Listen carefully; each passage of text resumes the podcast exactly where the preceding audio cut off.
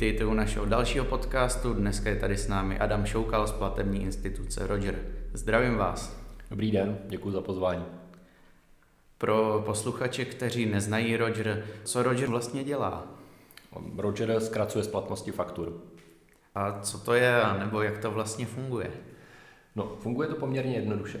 Dneska, když se podíváme na našeho průměrného klienta, tak to je firma, která má fakturu se splatností 30, 60 nebo i více dní. A taková firma vlastně nechce čekat 30, 60 nebo více dní na to, než ji zaplatí odběratel a, a v ideálním případě bych chtěla mít eh, ty peníze za odvedenou práci nebo dodanou službu nebo dovezený zboží hned. A to, co umožňuje Roger, je, že tu fakturu od ní převezme, nabídne jí portfolio investorů a proplatí to té firmě okamžitě. Takže má peníze řádově do, do tří dnů a může vzít další zakázku, další projekt rozvíjet svoje podnikání, nemusí vlastně čekat na, na, na splatnost faktur. Takže funguje to na principu odkupu o, faktury nebo prodeje pohledávky a firmy si tím mění vlastně na rozvoze to vypadá jako krátkodobý aktiva, tedy e, faktury vydané na okamžitou likviditu, tedy na peníze. A jakou roli vy hrajete v Rogeru? tak e, já jsem Rogera vlastně před, sedmi, před osmi lety uh, založil, 2013, s kolegou Tomášem Slobodníkem, což je náš uh, CTO. A já jsem teda CEO, takhle. Hmm. Super. A na začátku března jste zpřístupnili bezplatnou databázi na hodnocení finančního zdraví firm. Jak tuto databázi můžou české firmy využít? Tak eh, ta databáze slouží především pro eh, zjištění finančního zdraví obchodního partnera, takže taková průměrná česká firma ho může využít eh, tak, že se podívá na finanční zdraví svého obchodního partnera, podle toho se rozhodne, jestli třeba nabídne partnerovi fakturu eh, na splatnost nebo bude chtít zálohovou eh, fakturu dopředu. Celý to vlastně děláme kvůli tomu, aby se zmenšil počet nezaplacených faktur. A kde vlastně Roger získal takto podrobná data o těch firmách? Zkracování splatnosti faktur se dělá tak, že vlastně my od těch firm, které ty faktury vydávají, tak my tu fakturu koupíme, zaplatíme jim ji hned a potom vlastně my čekáme na tu splatnost, respektive naši, naši investoři.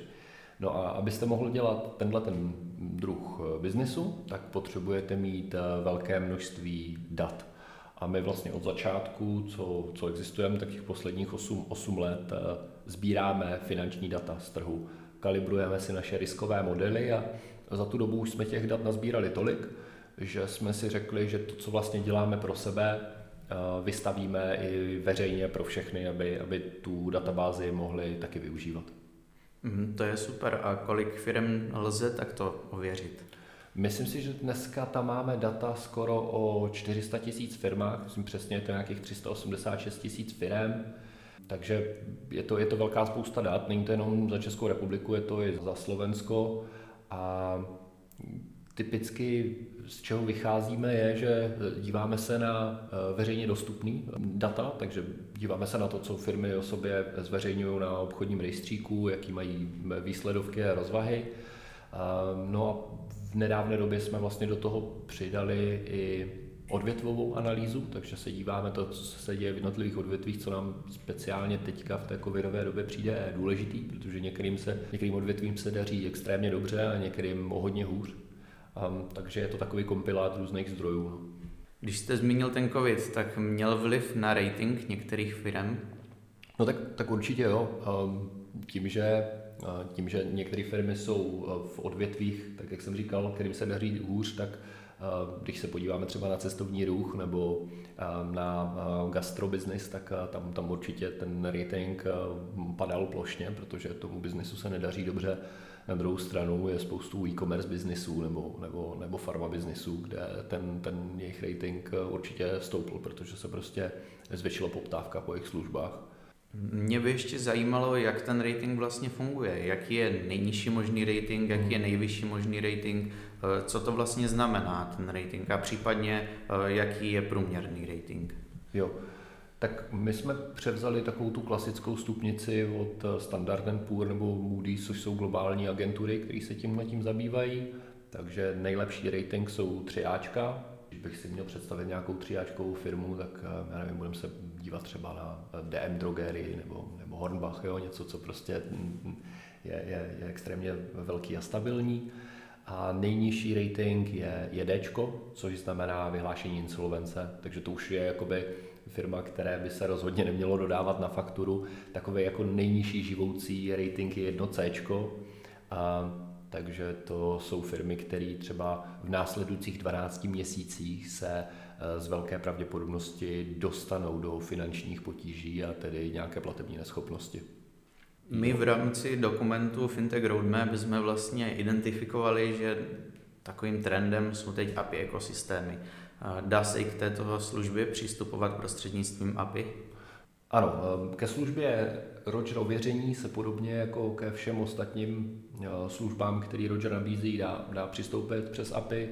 Stejně tak, jak máme eh, API připojenou do různých účetních systémů, přes který vlastně nám naši klienti posílají faktury, tak stejně tak ta služba ověření má svoji vlastní API, kterou si buď nějaký ten účetní systém nebo nějaký náš partner může zaintegrovat a může si zdarma vlastně od nás v uvozovkách olizovat ty, ty data tak často, jak jen chce a stejně tak to máme bezplatně, stejně jak ta služba je vystavená na webu, tak i to, i to API je, je free of charge. Mhm, super, takže máte takový moderní fintechovský přístup. Proč to vlastně děláte, tady tohle všechno? No tak my, my jsme zjistili, že tohle je něco, co spoustu firm zajímá. Jo, a v Čechách to dost chybí, protože ne každý, eh, když se dívá na svého obchodního partnera, tak ne, ne, ne každý chce jít prostě na justici nebo na obchodní rejstřík, dohledat tam výkazy a, a, a, a prohrabat se tím a, a zjistit, jak, jak se té firmě dařilo loni a předloni a co to znamená. A neexistuje vlastně žádný eh, přístupný místo, který by bylo zdarma, kde by ty data všechny byly pěkně pokupy a srovnatelné a mělo to nějakou odvětvou analýzu. A nám to strašně chybělo a chybělo to i našim klientům. Takže oni se nás tak různě jako doptávali, říkali, my teďka máme ještě novou zakázku, nevíme, jestli ji máme vzít, co si třeba myslíte o této firmě, financovali byste to nebo ne. A vlastně nás to dost zaměstnávalo, a tak jsme si řekli, že by bylo dobré to vystavit jako veřejně a potom ten další krok byl, že teda vystavíme veřejně i ty API.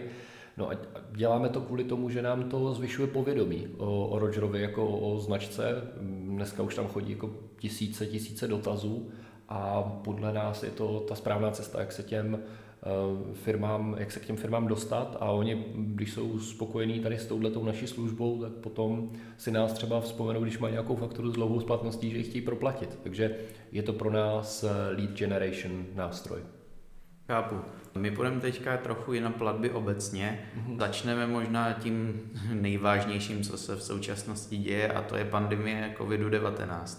Uh, vidíte, že pandemie COVID-19 měla nějaký vliv na oblast plateb? Určitě jo, tak uh, já nejsem úplně jako přeborník přes retailové platby, ale všichni říkají, že ubylo keše a přibylo, přibylo jakoby různých elektronických prostředků, což je, což je samozřejmě logický. Ehm, myslím si, že je tady ještě dost prostoru pro, pro zlepšování, a, ale obecně to jenom zrychlilo nějaký trend eh, digitalizace, který tady je, je, je nastolený. Mm, jasně. Další takový trend, který my pozorujeme, je obří vzestup buy now, pay later plateb i v České republice právě proč tomu tak je a opravdu je tu tolik lidí, kolik to jako potřebuje. Je tady těch služeb už několik a já si říkám, že vlastně neznám až tolik lidí, kteří by to potřebovali využít. No já, já si taky vlastně myslím, že je to jako, jak Shakespeare říká, much ado about nothing. Um, jako taky vlastně neznám moc lidí ve svém okolí, kteří, kteří by to využívali.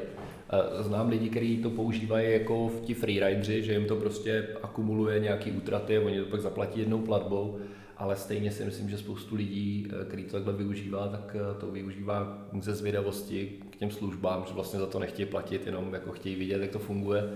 Myslím si, že se ani jako nezvyšuje popularita těchto těch platebních prostředků. Když se podíváme třeba v UK, tak tam jako velmi často když budu jmenovat třeba Klarnu, tak je jako citovaná eh, ve finančních plátcích, že to není úplně správný způsob prodeje na internetu, že ty lidi prostě si nechtějí brát úvěr a nechtějí, aby jim byl takhle podsouvaný. Takže myslím si, že ten landing z toho strašně jako hlasitě kouká a pro spoustu lidí je to, je to extrémně nepříjemný.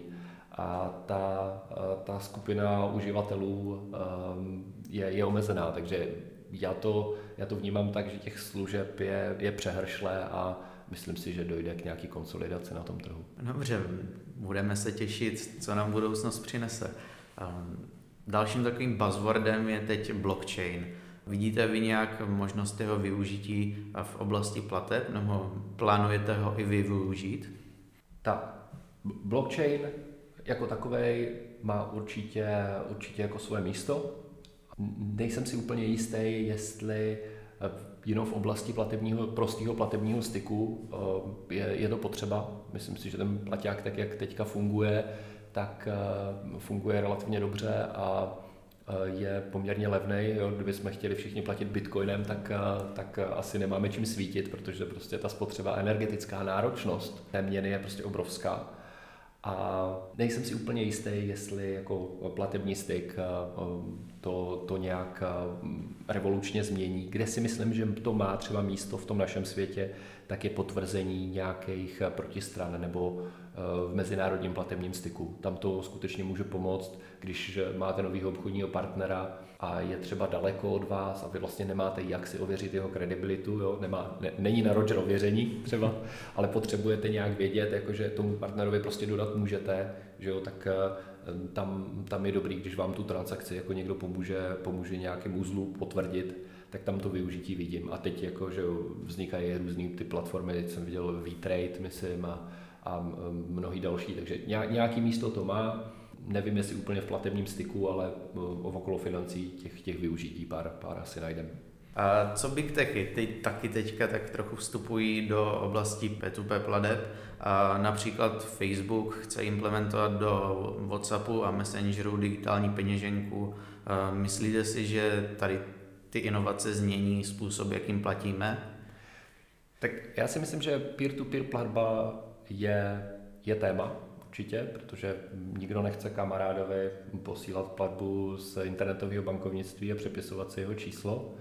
Ten use case, který udělal Revolut, je strašně příjemný. Na druhou stranu, tím, že se prostě do Revolutu většinou musí ty peníze nabíjet přes eh, platební karty, tak eh, Revolut, že jo, ten model je jako neudržitelný a ne, nejsem si úplně, úplně jistý, že to je ta finální podoba těch peer-to-peer prolep. Jo? A když se díváme na ty big techy, tak ty mají zase jako úplně jiný problém. Ty mají samozřejmě obrovský zásah, že jo? všichni, jako tady máme Facebook, nebo někdy už jsme si možná smazali, ale spoustu z nás ho pořád má, všichni používáme WhatsApp, nebo spousta lidí ho používá. Ale takže mají dosah, ale ten problém, který mají, je, že jim to lidi nebudou věřit.